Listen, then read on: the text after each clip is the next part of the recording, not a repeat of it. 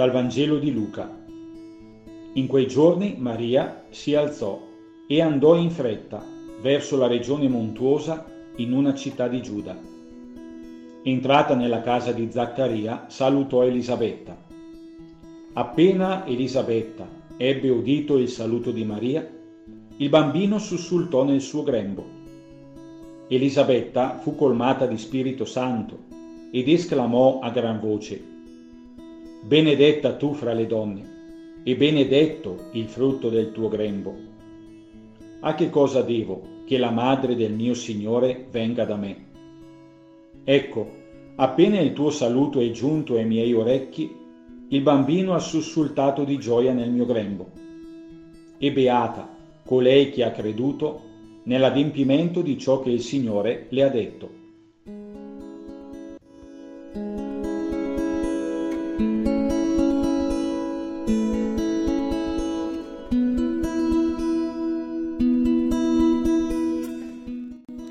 Maria si mette in viaggio verso la regione montuosa. Come è il suo viaggio? Sicuramente faticoso, va verso le montagne, è fatto di corsa. Maria ha fretta, ha un'urgenza dentro. Ha ricevuto l'annuncio di una grande gioia, l'annuncio della nascita che cambierà il mondo.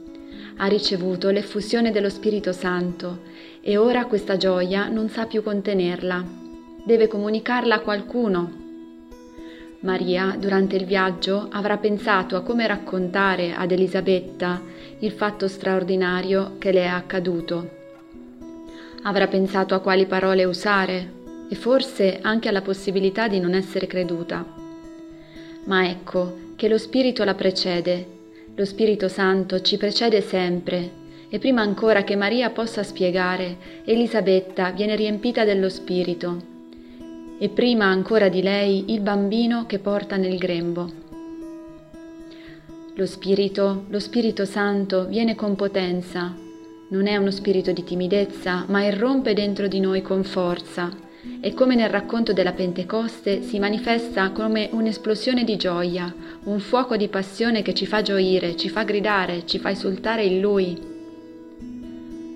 quando ho fatto l'esperienza di una gioia grande che mi ha spinto a doverla condividere con gli altri o con qualcun altro.